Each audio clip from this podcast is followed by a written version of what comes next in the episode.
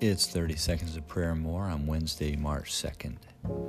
Lord, on this first day of Easter season, we bring to you our sins.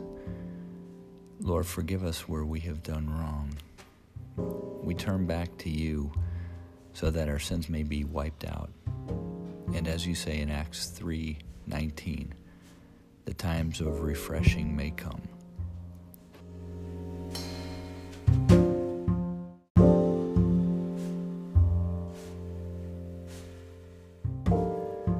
And now for more, it's the first day of the Lenten season in which we prepare for the celebration of Easter, one of my favorite times of the year.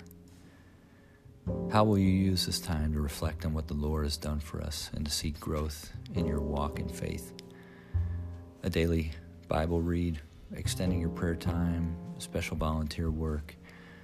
I hope you can find a way to make this next six weeks up to Easter a special time of growth in your faith.